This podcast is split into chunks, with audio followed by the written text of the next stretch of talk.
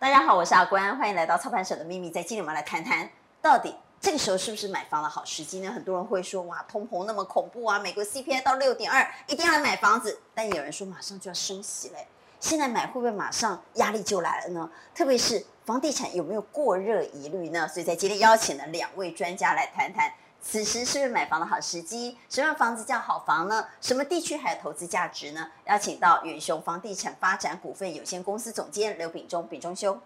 呃，阿关好，各位观众大家好，我是远雄房地产刘秉忠。好，这个很贴近市场哈，嗯，市场的第一线，最知道大的需求是什么，以及政治大学地震系系主任孙正义孙教授。阿关好，秉忠好，各位观众大家好。那我们就来谈谈什么叫好宅。在疫情之后，对豪宅的定义不是是台湾，全世界都在改变。现在大家认为豪宅，过去认为的豪宅跟现在的豪宅不太一样啊。来，秉忠。嗯，事实上房子它可以看的地方很多，它包含有基本有它环境跟地段。对。不过环境地段是我觉得是最基本的一个地方，因为你买对，对对，这个这个点，因为你买的买对地点之后嘛，哈，你基本上你这个房子已经大致上的方向，但是你住的开心或相关部分，可能就要看产品面。的一些内容，当然这包含它的采光啦、坐向啦，或者有没有景观啦。所以现在最流行健康宅。对，健康这是一个很重要的。大家说，我买房子不是只是买一个舒适的窝，我还要买一个不止舒适，还要让我健康的窝。健康，那现在有健康啦，有防疫啦，大概都是属于这类的新的产品。现在是最夯的。对对，他希望说住的除了外面要健健康康，带回家更要健康，因为现在居家的这样办公的比例比重也多了嘛，哈。那有时候你希望说你今天在外面会带一些细菌。可能你会不太希望都干扰到家里的家人，所以这个房子这件事情可能要有一些规划跟预先准备。现在什么是健康宅啊？现在最新的健康宅它是包括有哪些新的设施？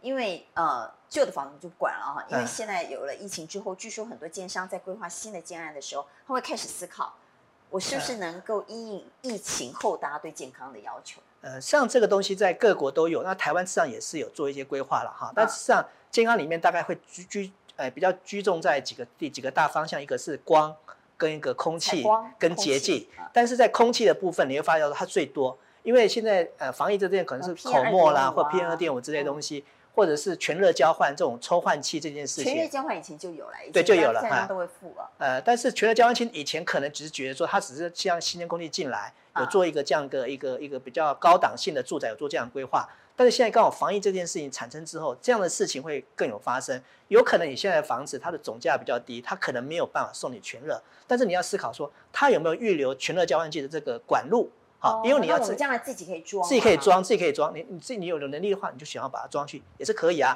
问题是你不可能到时候你想要装的时候，我要发现说没有那个洞，然后你不可能去那个挖那个洞，是不可行的。好，所以对啊，提醒观众朋友，你现在如果买预售屋新房子啊，你要留意一下。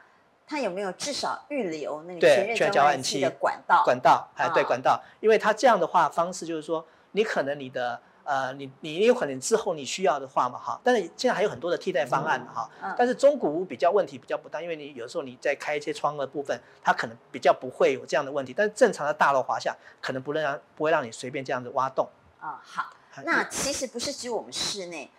我经常去停车场都觉得很臭哈。啊，是。现在据说新的健康宅也会规划到停车场空间的废气排都这个问题。呃，它基本上停车场都会有一些排气的一些规划。但是其实很多大楼都嗯啊，那个排气还是不太好。哦，那可能如果如果地下室有做一些，因为有些还有会在在做一些采光的这种方式，就是说你可能让空光线可以从。地下一楼到地下，甚至到地下最底层，像它就采这种采光通风这件事情。采光怎么可能？呃，它就是可能就是地板那个部分，有些地方它不做不做满，然后嘛，那你光线可以从这边进来。就是说你停车到地下室，哎，对，地下室光线怎么进去？呃，例如你有些有些空间，你可能就是这个这这块地板这块空间并不做，它垂直往下去，让它可以这个空间，它地板不做没有什么关，因为它不影响结构。哦，就是它有它有一个一些空间，有一点像类似天井的天井的概念，对天井概念。那天井概念它可以做长的。地下室光线怎么进去呢？呃，这个有的甚至还可以，我还看过有些建筑那个个案是，它做的很大，甚至还在那个地下室最底端还种一棵树的都有。有类似像这样的案例。但是你是长得活吗？长得活，你只要够大就可以，有采光就可以种得活。哦。对，那有的如果比较小一点，你就可以做狭长型。但重要是说有没有办法做到一个循环？我觉得那个通风最重要。对，循环，哦、就是说你今天如这样循环之后，会把这个通风采做得更好，然后它可以很自然就通风。因为有时候地下室那种循环通风是它是定时的，好，它定时。哦、但是如果说你有这样的一个方式来讲的话，会通风会更好。那如果不定时的话，它还是有做到这样通风的基本功能。那这样的方式来讲，基本上从上很多的那种，就是我记得很多那种社会住宅，上很大部分都会做啊，早期的房子都也会做。那像民间的房子也很多都在做这样的一个方式都有。哦、好，所以这个不只是我们自己家里的通风的问题啊，是包括地下停车场的通风问题也很重要。是。现在既然要住健康宅呢，就方方面面都要想到。刚刚也谈到光线嘛，对，包括采光、通风。是。好，那现在呢？梯厅包括电梯的防疫设施，很多人也在关注，因为我们像我们家大楼的电梯，它就贴了一个保鲜膜，嗯，因为他说，哎，这样子可以什么酒精擦拭啊，将来可以换那个保鲜膜。但我有听过，现在最先进的是有所谓的防疫电梯，对不对？哦，这个现在市场上因为配合这样的一个需求嘛，哈，什么叫防疫电梯？呃，因为你电梯你可能在那个空间里面，第一个你会思考到这个空间上刚有没有人。有没有有没有一个染疫人进去？所以它的空气流通要相对的比较好一点，嗯、所以衍生它有空气那个清净机的功能或者流通这方面。本身要空气清净机的功能。那以前大部分比较没有空气清净机，它是有空调的功能。有，有空调，哎对，有空调。那那个比较好一点、高级一点的产品，它是有空调，但它没有装空气清净机。嗯、那第二部分是它里面不会装紫外线杀菌这件事情。啊，有些电梯里面事实上它还可以装紫外线杀菌的这个部分，但这个时候比较适合是没有人的时候使用的时候可以杀菌。哦、就是说我我我空在这个地方没有去没有去动它，它事实上还是有做杀菌这件事情，用紫外线去杀菌，哦、这也是一种。那第三是说，因为你怕接上个人可能有染疫的，可接触到电梯按钮，你摸它，你你心里也觉得怪怪，我这个手指头摸到，它可能接触，它类类似用红外线感应的方式。哦，就是它不用靠，不用真的不用接触，哎，对，免免接触的方式。好，所以因为这一次的疫情，所以大家开始哈，又有很多新的创意出来了，连防疫电梯、零接触防疫电梯都有了。是，那为什么还有什么防疫玄关？那是什么？哦，因为玄关是这样子的哈，以前早期玄关是一个很好像比较浪费的空间，就是好像就我买这个空间是没有那个必要。但你现在回头思考说，上玄关这个地方，如果你有一些把一些的一些比较脏衣服啦或者什么，在这个地方就先把它处置好。我觉得玄关很重要，因为现在的大楼不让人家把鞋子放外面。嗯，是。一般啊，新大楼，以前旧大楼你可能在外面摆一个鞋柜，然后你就偷在人家那个小公，然后 那个那个楼梯间的和电梯间的那个小空间哈，那个小梯厅。那现在不行啊，现在大部分的大楼都不让你这么做，那你鞋子还是要有地方摆啊。所以其实家家户户都应该需要一个玄关啊。嗯，那玄关之前你刚才提到的是说，它可能是摆鞋柜这件事情啊。这样实际上玄关这样它可以放得更大。啊、以前有一些像一些早期有些韩国的那种就是电子衣橱衣柜部分，它可能摆在主卧室，但是现在有人会把它拿到玄关来放。好，因为它是有那种它里面也是有那个紫外线杀菌这个功能，啊、就是说你有些穿的大衣或什么东西就直接掉那个地方。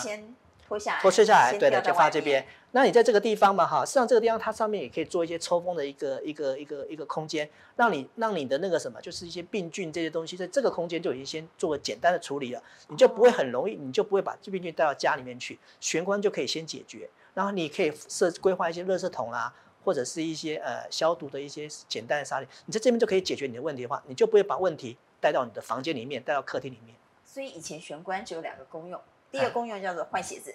第二个呢叫风水，你知道对吧？玄关搞一个风水啊，说这个对家里比较好。那现在玄关有第三个功用就是防疫了，防疫了。所以怎么样让你的玄关变成一个防疫而且健康的玄关？我觉得现在是一个新的思维和新的规划。嗯，所以这波疫情呢，不止让我们对于啊，不管是工作，现在很多都在家里工作哈，不管是消费，很多人开始会网络购物，以前不会网购的，现在会网购之外呢，其实对。房子的要求也有不同的思维。现在希望能够买到的房子是不只是舒适的，而且是健康的。但不管是舒适还是健康，它都牵涉到另外一个问题。教授，我们来谈谈公设。刚谈到电梯也是公设，梯厅也是公设，停车场也是公设。嗯，早期呢，我妈他们都说买房子最好买公寓房子，没公设，零公设，我干嘛要花钱买公设呢？但到我这一代，其实我蛮喜欢有公社的大楼和社区。我如果我不是只住在这个房子，我干嘛回家就关在房子里？我可以下去楼下游游泳，嗯、哦，我可以去草地散步一下，我可以，嗯、也许有个交易厅啊，有时候可以招待朋友宴客，也许有个咖啡厅，有时候有事情可以在自己家楼下的咖啡厅谈，就不必到外面的星巴克。所以我相信，呃，现在大家对房子的要求不仅只是一个我回家睡觉和生活的地方，它应该是一个生活的空间。那如果它是一个生活的空间，它就有公社的需求。但多少公社，什么样的比例才是一个合理的数字呢？那就要看这个人的水准哦。像阿关这么有水准，高高公社绝对没问题。但是对一般的老百姓而言，哦，一个钱要打十个结的话，有些公社他根本用不到。你真的连没有雨遮的房子我都不买。对，因为没有雨遮的话，那个下午突然间下雷阵雨，你要是忘记关窗，回家满地都是水。对，没错，所以其实公社不是万恶之恶啊，哈，就是它其实有需要的，而且呢，对于这个建筑法来讲，哈，它也容许部分的公社跟这些空间呢是免计容积的，也就是说，可以让建商呢在合理的状况下去提供这些梯厅啊、楼梯厅啊、管委会空间啊等等，甚至是机房。哦，那它是让我们的生活往更幸福的地方走。刚刚讲完健康嘛，其实要往幸福这边走。那你说以前的公寓真的比较幸福吗？我看到很多老人家到最后，他们真的出不了门，不是回不了家。因为光爬楼梯就动没掉，然后没有人收垃圾，然后挂号信没人收，你知道每次都跑到邮局，他贴在纸条在你家门口，你要跑到邮局去收挂号信也挺麻烦的。对，没错，而且这个倒垃圾你也。要追着垃圾车啊！七点半要追垃圾车的，除非你要选里长嘛，那个时候是最好认识大家的机会。否则的话，现在邻里之间哦，大概就三个方式可以认识认识这个呃朋友或者是邻居，就是呃遛狗、遛小孩、到垃圾。遛狗、遛小孩、到垃圾。对，那可是，一般老百姓现在我们的生活非常忙碌，所以如果没有一个垃圾集中场，真的非常困扰。虽然早期我们公寓哦，它的公设有到八趴十趴的，就是一支楼梯上来左右分两户或分四户的，那这样子的公设比当然非常低。可是呃，它的代价就是它该有的便利性、该有的隐私性都没有，而且也没有太多的过渡。好，所以像早期还有一些呃公寓还不错，是它的它做外玄关，就是有一个阳台当玄关的哦，然后先进阳台再进到户内的。至少对我来讲，我们小时候就住那种房。对，那个房子还有个层次，就是说。但是我们会把它外推耶 就是我们以前小时候的。没关系，旧推的现在不管。寸土寸金嘛，哈，所以以前小时候住那种公寓房子，如果有阳台，爸爸妈妈就把它外推，对不对？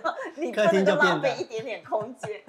那现在都不行了啦，对不对？呃，旧的还是可以啦，但新的新的这个违章就会被举报。以前误以为公寓是零公设，其实不是，只是它在权状上没有显现。我们现在权状会分嘛，哈，你的室内空间是多少，你的公设比是多少？但是早期的那种公寓房子，它的权状上面是没有公设，所以大家就说，你看看买公寓多好，零公设不是，是他没写出来。对，它没有呃严格的区分，但是你还是有权状，所以你还是会问，哎，那你室内实坪多少？啊，你只要找补，你还是会发现 其实是有公设的。不然外面那个共同共有灯给谁？哈，说的也是，对不对？那个楼梯是谁出的？也是大家一起出的。还有顶楼嘛，对不对？顶楼大家也要出啊。或者是有一些地下室是当呃避难空间，对，早期要躲防空洞没防空洞嘛。那现在渐渐的从华夏到大楼，那其实公社呢这一阵这一阵风是怎么吹起来的？是因为有一阵子房价呢也涨很高，当然没有像现在这么高，所以大家开始受不了房价很高。那就有一两个建商就突然发现，哎，我多做一些公设哦，其实又免计容积。那以前做这些呢，就会觉得，呃，可能没人要买，因为大家都看室内平数嘛。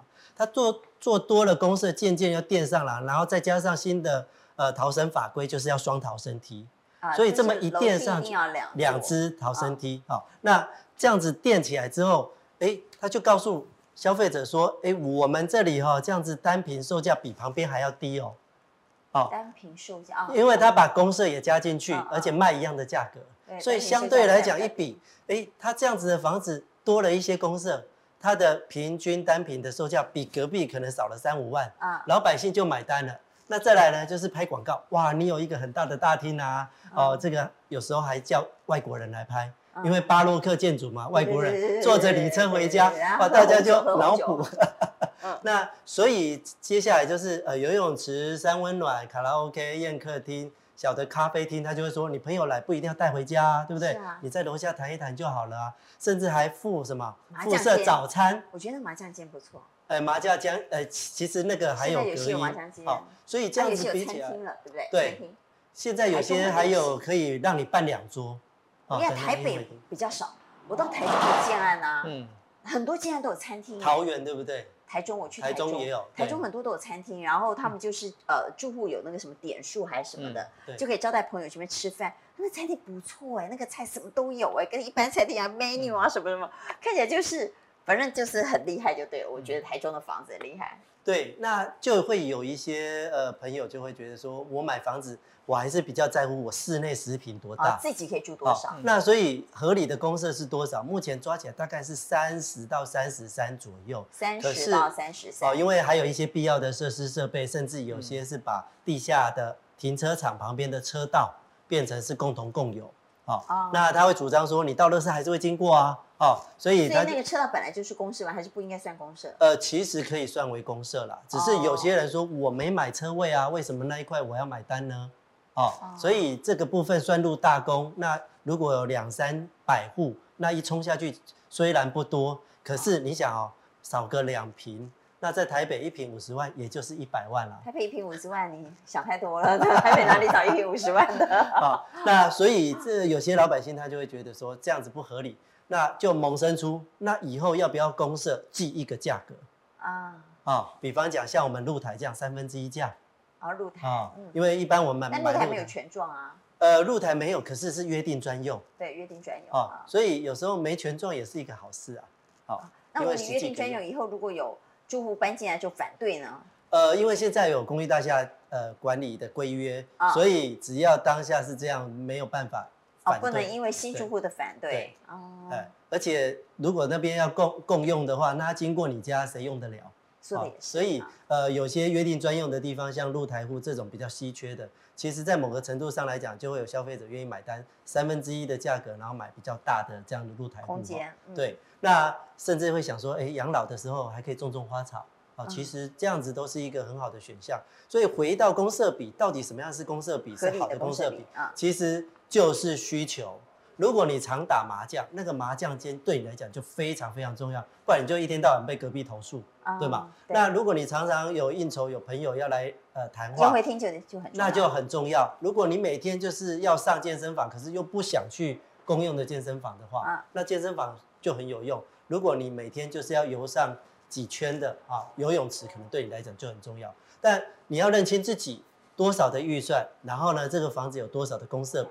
公社到底是什么？就是公设用得到才叫公社嘛。那最惨的是什么呢？就是一样，你买三十五趴的公社，可是你一样都用不上，那也没用。那也没用。哦，那如果你是三十五趴的公社，你用得上，那就其实没有太大问题。即便现在有些产品是呃已经到三十八趴、三十九趴的公社，只要那个你用得上，其实没关系。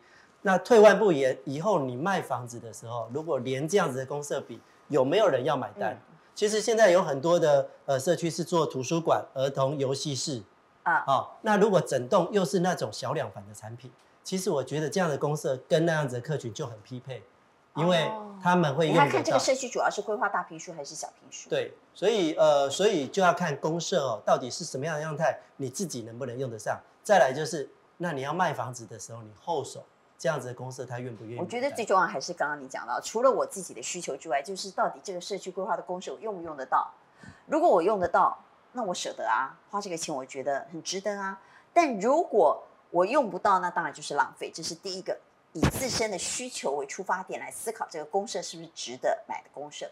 第二，当然就是你将来要卖嘛。每一间房子将来都是要卖的，真的很少房子跟你天长地久啦。别傻了，婚姻哦不不不，婚姻可以了哈。除了 就房子很少天长地久，大部分房子将来都是要卖的。所以什么样的公社是对你的房子会加分？什么样的公社是会减分？因为公社就是花钱买，结果你发现，哎呀，公社比那么高，这些公社大家都不喜欢，结果很多人都因为公社比太高而不愿意买我的房子，我就卖不出去了嘛。所以来问一下秉忠，你们在实物上，嗯、现在呢，什么样的公社对于我将来卖房子会加分？哪些公社对我卖房子会扣分呢？呃，目前最简单的一个使用率最高的是健身房，所以有健身房很加分。对对，那健身房当然你说它会加分，我觉得跟它规划的方式很有关系啊。它有的健身房可能规划在一楼，它有的可能规划在顶楼，它可能有景观。好，事实上不同的位置，它事实上它的加分的程度会不同。所以是顶楼比较加分啊？呃，顶楼严格讲起来是会比较加分，尤其在游泳池在顶楼的时候更加分。游泳池在顶楼很加分，很加分，因为你今天你可能修，如果你因为你到有些环境去游泳的时候，它会在封闭的环境，你会到一个叫到顶楼的时候，有点像外到国外去度假那种感觉。所以事实上，但是对归到顶楼，有些顶楼买顶楼的人会漏水吗？呃，像归把公社归到顶楼的时候，成本也比较高。你要想要这么大的一个水在顶楼这件事情是很重的。那我结构是不是应该要做加强？那我的意思是说，他买顶楼的那一户，因为顶楼通常都很贵嘛。对。那顶楼那户的楼上如果是游泳池，是不是很容易漏水？呃，是，当然游泳池有这样的一个可能性。但是现在我们当然在开发商在实物上会吗？呃，实物上来讲的话嘛，哈，我们只要有多做，例如说我们可以做复式层。啊，两个楼层，oh. 或者说我们在游泳池，它本身它是用钢板的方式，然后再包瓷砖，所以其实对对，其实是不会，是让你就是从瓷砖落下去，也就落到钢板里面，上问题是不大的，oh. 问题是不大。上这个东西已经有很多方式可以克服。我第一个想说，哎呀，糟糕，会漏水哈，嗯、所以在顶楼更加分。顶楼会更加分，就是说它的一个公设相对的，它会比较你会比较轻松一点，你会觉得说好像，当然也有一种是放在户外型的，好，户外型，但户外型的做楼方式就会变成是说。它会跟景观做一些结合，那它会变得很休闲，很休闲。那你可以在社区里面有些活动，在户外办的话，你跟这个游泳池结合起来，会感觉上也是不一样，好，感觉不一样。它实际上这个东西在，尤其在国外是比较多。那台湾来讲的话，很多的游泳池还是室内居多，好，但有些会做到户外或半户外都有。游泳池是加分还减分呢？游泳池是应该减，看区域啊。我记得我们之前也曾经，之前也有人跟我说，哎，游泳池会让管理费变很高。然后游泳池呢，管理也不容易，有一些社区游泳池变成那个蚊子池，就是大家都不去嘛哈，然后还要清洗，还要打扫啊。有有些区域事实上可能游泳池搞不好会减分的可能性都会有啊。我记得以前我们也曾经为了一些区域要去部分还去做调查啊，跟跟一些外面专业的市调团队嘛哈，请他们去调查说这个区域他们需要什么样的公社。我记得那时候嘛哈，那时候台南刚开始的时候，我们要去台南市场的时候。对，他游泳池他们并不是很喜欢。台南人不喜欢游泳池。游泳池，他们那时候在这样讲，但事实上好像我们规划游泳池好像也没有这么想象中的这么不堪。但是从问问卷里面的调查，对游泳池这个字是有有点排斥的，有点排斥。但是这个东西到实物上在做的时候，好像这个问题又没有想象中的这么大。好，但是在游泳池跟健身房是一般消费者关心的一个地方。那另外就是儿童游戏区，儿童游戏区，还有阅览室这些部分，因为很多人买房子都考虑到下一代。好，下一代，所以这个东西是他们关心的一个部分，要么有没有什么样的规划？所以如果是小宅，就像刚刚教授说，如果这一区呢，大部分都是小宅，对，儿童游戏区就蛮重要的，蛮重要的啊。然后要这该怎么规划？当然，规划过于复杂，有时候后面也没有不见得是会如如状况，就是说，就是因为还要保养嘛，保养，对对。我记得很多就对，有时候可能做了一个很大的球池，可能。可能以后成屋之后，可能球池的球不见了，因为不见了，因为因为球不是，就是他们要他们怕洗球的时候很麻烦，不管怕洗 把球池拿掉，拿掉这个是，但是有还有很多的方式嘛，就是不一定一定要做球池，你可以做其他的东西啊，做其他的东西，可能安全的滑梯或者一个垫板，或是有些部分它可以发表，因为小孩子做不是只有玩这种球池，他可以在那边做他的一个发表，或者是一些相关的一些活动的进行，认识一些朋友。滑梯是很基本的啦，啊、但是就是这些东西是相关，要怎么去规划？但是这都是呃，就是消费者跟包括客户都比较在乎的啊，哎，比较在乎的。刚刚这个秉忠讲的就是现在最夯大家最关心的公社，哈、啊，这些公社可能在市场上的接受度是比较高的，是。那有可能如果维护的好，对房价是会加分的。对。那我们就来谈谈，刚刚其实有谈到，呃，我怎么知道这一区将来的发展？你刚刚谈到了一个叫做加户成长。我们刚谈的是台积电啊，是比较偏南部的。我们是不是现在把眼光放到北部？在北部地区有没有哪些趋势家户现在往上成长趋势是向上的？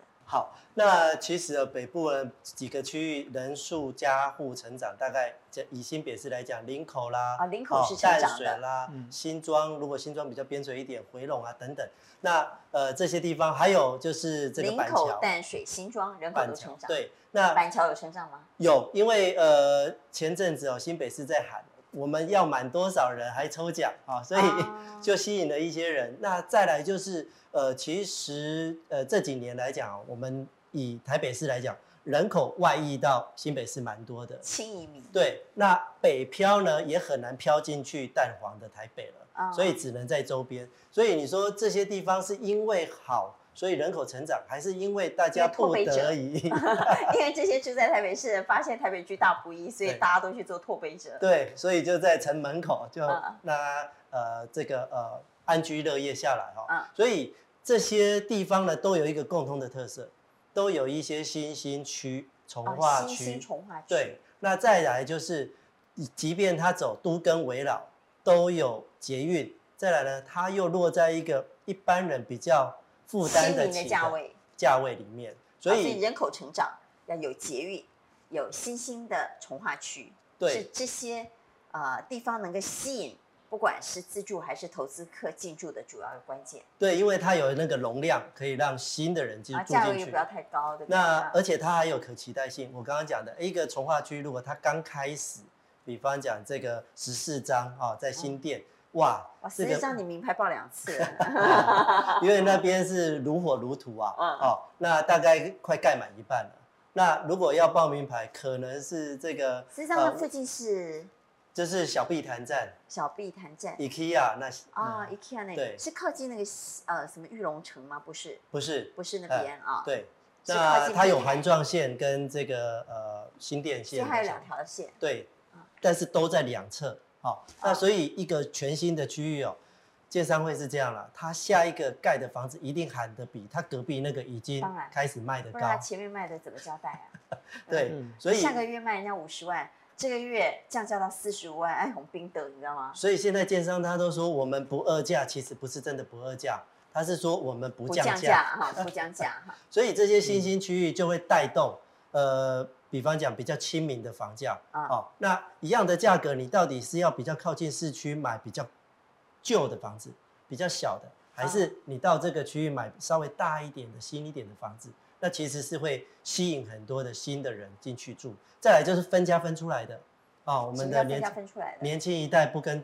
呃，这个家长住啊，那已经成家立业了。跟你说，现在是家长不跟年轻人住。呃，好，家长叫你不要跟他住。婆婆说你媳妇儿不要跟我住。然后他给你一笔头期款，那剩下你负担得起哪里？就是淡水啊、林口啊、新庄啊这些地方啊。那再远，可是现在新庄已经很贵嘞。呃，对阿关来讲算便宜啊。现在新庄我看已经四啊、五啊、六都有哎。对，就看区块，就看区块。所以呃，但是温子俊或者是到回龙那边，应该还有机会二底三出哦，这样子的一个房价。二到三。对啊，那二往三。所以以这个房价来讲啊，那你再去看高雄三十几，那是什么样的一个田地啊？哦，所以有时候我们一跨一跨一个县市，尤其过了浊水溪，我们就要用另外一个思考去看他们的房价，才会比较精准。所以就人口红利、交通或者是建设计划。那再加上有大片的从化区，它可以容纳人口数的话，那那边的房价相对的它的稳定性会是比较够的。因为我们、啊、但是每件事情都是一体两面。刚刚其实教授有谈到，嗯、如果我今天在这个地方买房子，我就希望它仍然有空间可以继续盖房子。嗯，那这样子呢，后浪会推前浪，也就是我前面买五十万的，后面它一定会推五十五、推六十、推七十，那就会把我的房价往上推哈。但是反过来，如果它有很多空间可以卖房子，将来供给量也会很大。将来的卖压也会很大，嗯、那我应该用什么样的思维去思考？我买房子到底应该选择什么样的区域呢？比如说，我们来讲一下淡水，啊，淡水就是我一直看不懂的地方。淡水呢，你说它便不便宜？便宜。你说我们捷运有捷运，哎呀，有山有水，看夕阳多好啊！哈，问题是淡水的房价为什么永远都是比别的区域落后？是不是就是因为它能盖的空间实在太多了？所以它永远有新房子在盖，所以永远供给量都会大于需求，会不会？呃，淡水是一个比较特别的地方哦。早期我们会用林口跟淡水来比，可是为什么？林三淡呢？以前都叫对林三淡，但是为什么林口走出他自己的一条路了？嗯、因为林口有淡水没有的这样子的问题。淡水海风大啊，嗯、然后它又远啊，哦，然后林口风也蛮大的耶。对，但是它这个海水的侵蚀没有这么严重。嗯再来呢，它往北走、往南走都还可以，但是淡水呢，它就永远一条路就把你堵死了。所以，呃，这个只要堵过淡水，啊，这个在路上的，那你就会知道说，OK，那我可能不能接受。再来呢，有两条路最恐怖，一条是往淡水，一条是往宜兰。只要有呃在假日去过这两个地方的人，都应该知道那是什么样的滋味，好恐怖！我有一次去宜兰，早上七点多就开始堵嘞，嗯、那个堵的是只有十公里速度那一种哎，七点多。那应该是假日，对不对？是假日啊。对。所以淡水其实也是他每天回家都堵哎，淡水是 每天回家都堵。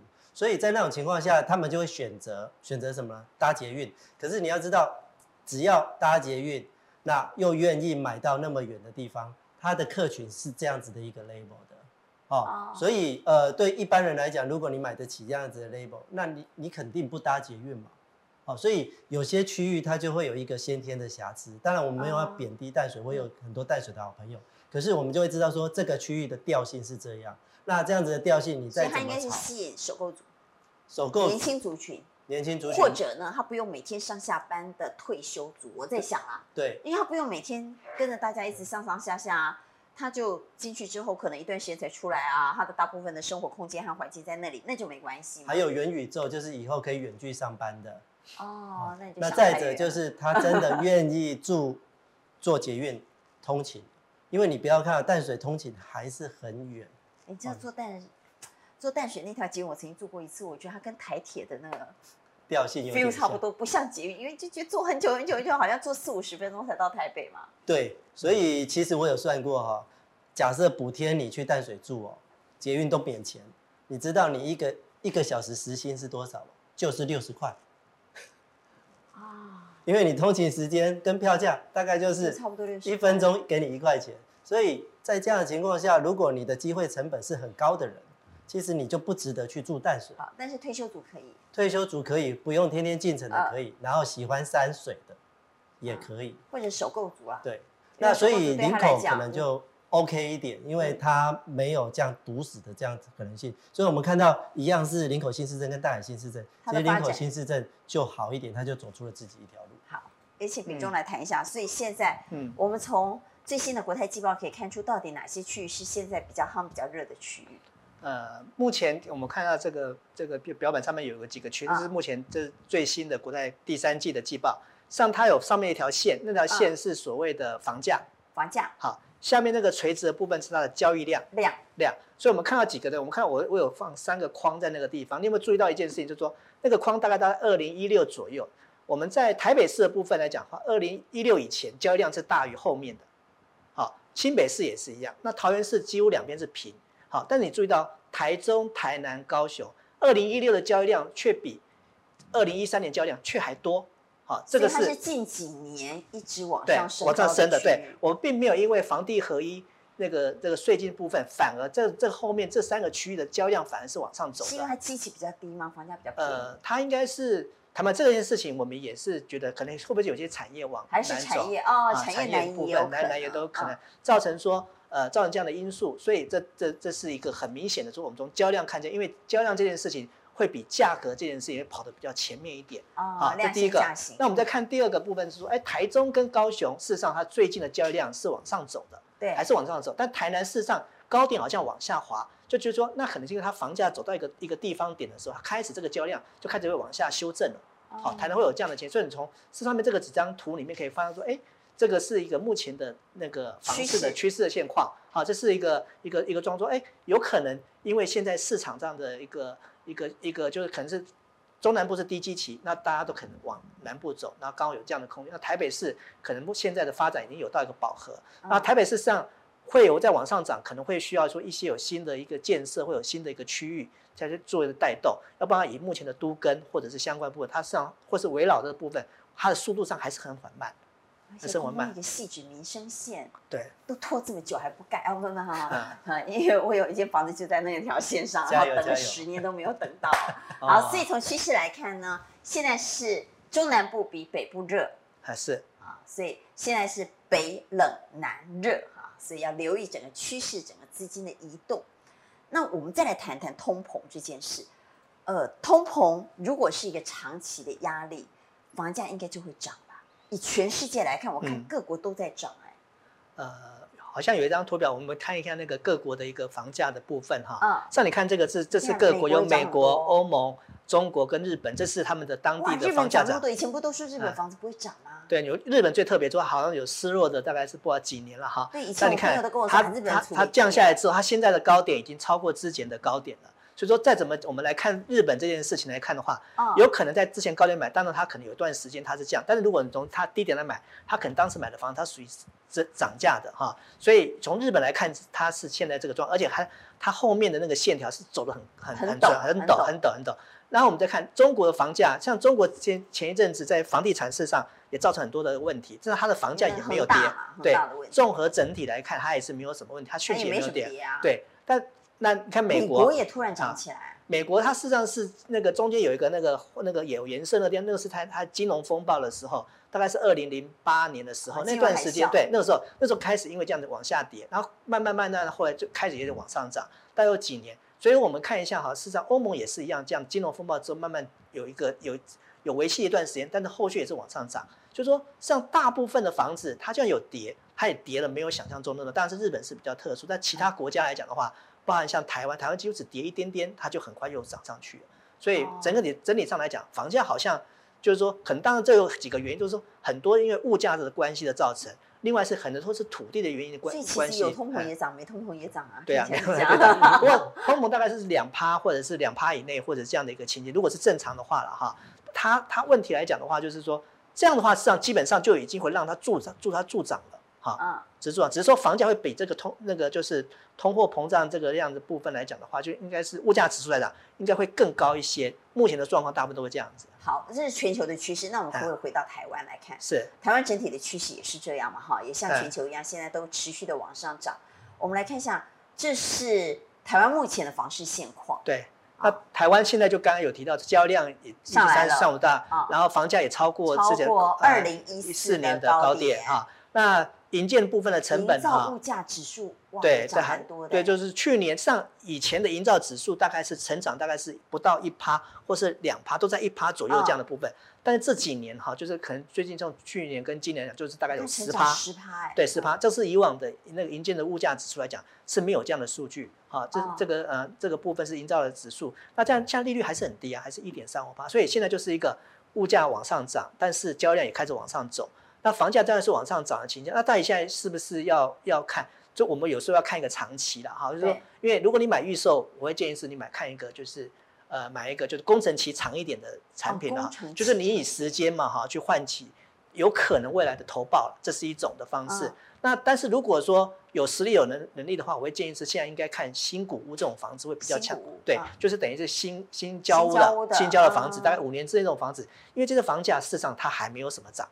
因为房价是看的是个平均，涨的比预售屋还少。哎，对，还没有涨那么快啊。现在是现在目前状况是这样子，所以有时候你在这个看的房价，哎，我是不是涨很多？实际上有些地方，有些区域可能都还没有涨，可能都还没有涨。因为想想到，你看那个营造指数，今年和去年差了一成，那明年如果和今年又差一成的话，后年如果再涨的话，嗯，它必须预计它在三年之后，它交屋的这个成本会往上垫高嘛？是，所以它现在卖房子一定会预算到这个部分啊。嗯。他可我们可能一般像这种做法会是尽快的将整个部分先提前发包，把这个方式给定案下来。哦、对，定案下来，因为你没有定案下来的话嘛，但是有时候有些东西可能没办法太早定案，它需要快到的时候再定案。当然它有依照时间，但是我们尽量不要等到明年后年这个时候快完工才把全部发包完成。越早定案之后，那就成本就确定，就说哎，我的成本就在哪里。好，但是有时候发现一些小问题，有的患者可能已经得得标了，但他可能会弃标。好，因为他发现他目前他做对美猴。厂商就不做，说哦，我这样我不做了啊，那那你愿不愿不愿意加？那不加，我们就重新再招标。这样案例也是有，好，就是有些现在物价指数这样上涨的部分，他为当时为了要得标，所以他肯定用这样，发现啊涨这么多，没办法就弃标的可能性也是有。所以房市遇小不易啊，你说要跌，光这个成本往上垫高就跌不下来了。好，所以最后我们来谈谈美国 QE 退场这件事对房地产会产生什么影响？来，教授来先讲一下。呃，其实 QE 退场呢，呃，对台湾哦，对全世界影响可能蛮大，但对台湾的房市，我觉得相对影响比较小。哦，嗯、为什么呢？因为第一，我们这个房价涨的基本诉求，阿关，你有没有发现？呃，我们虽然薪资没有涨太多，这二三十年，可是也没跌下去。所以如果我们的收入平均收入没跌，牛肉面一碗都两百多了，还能跌吗？我薪水再跌，我就活不下去。今年不是军工教涨了四 趴吗？对，所以我们的收入其实还是逐渐的往上走的。啊，那凭什么房价要跌？因为所有的成本都累在这里哦。那薪资不会跌。但是它会失业嘛，哈，所以市场会有一个平衡机制。可是相对称的房价这个部分，如果它有没有跌的理由，就会变很重要。所以有些朋友在去年初的时候问我说：“孙老师，房价呃会不会续涨？”那我就说：“那我们来谈谈有没有跌的理由吧。”啊，第一，所有的工料都在涨，嗯，那你觉得建商会让它跌吗？如果新城屋、预售屋不跌，你觉得中古屋会跌吗？好，那如果老房子都跟继续推。政府继续推都跟，你觉得老房子会跌吗？好，那如果升息只升那么一点点，通膨一冲就没有了，那你觉得房价还会跌吗？那如果 QE 呢？热钱收回去了呢？呃，其实台湾的，因为现在很多人说啊，是因为热钱太多了，钱太多了，所以什么东西都在涨价。呃，热钱收回去，首先会从股票先抽走。啊，但是我们台湾的买台湾的热钱都不是那些外资啊，反而是有因为疫情的关系，台商回来的，或者是港资进来的，这个倒是有。所以这个基本面撑住之后，我觉得就就比起来跟 QE 比起来就不大了。最后我们就谈一点哦，就是说，那呃，我们整体来看整体的这个台湾的房市哦。那未来它怎么走，会是比较一个可能的情况，就是它可能会涨，那可能缓涨，但是它绝对不大可能会跌，哦，那除非什么呢？除非就是大建商，你看到地他们都不买了，哦，所以如果还在买吗？呃，目前还在买，这几年还是大量高价的在标地。那我问一个变数，囤房税呢？呃，因为之前房地合一税推的时候，确实有跌一段时间嘛。我们刚刚看到趋势，只是从长期来看还是涨上来。但是短线上，那说真的，对买房子的消费者而言呢，买房子可是大事啊。如果房价可以跌下来，我一平少个两万三万，那不得了啊。所以我是不是应该等到一个最好的买点再进场？每一个人都希望买到最低点。嗯。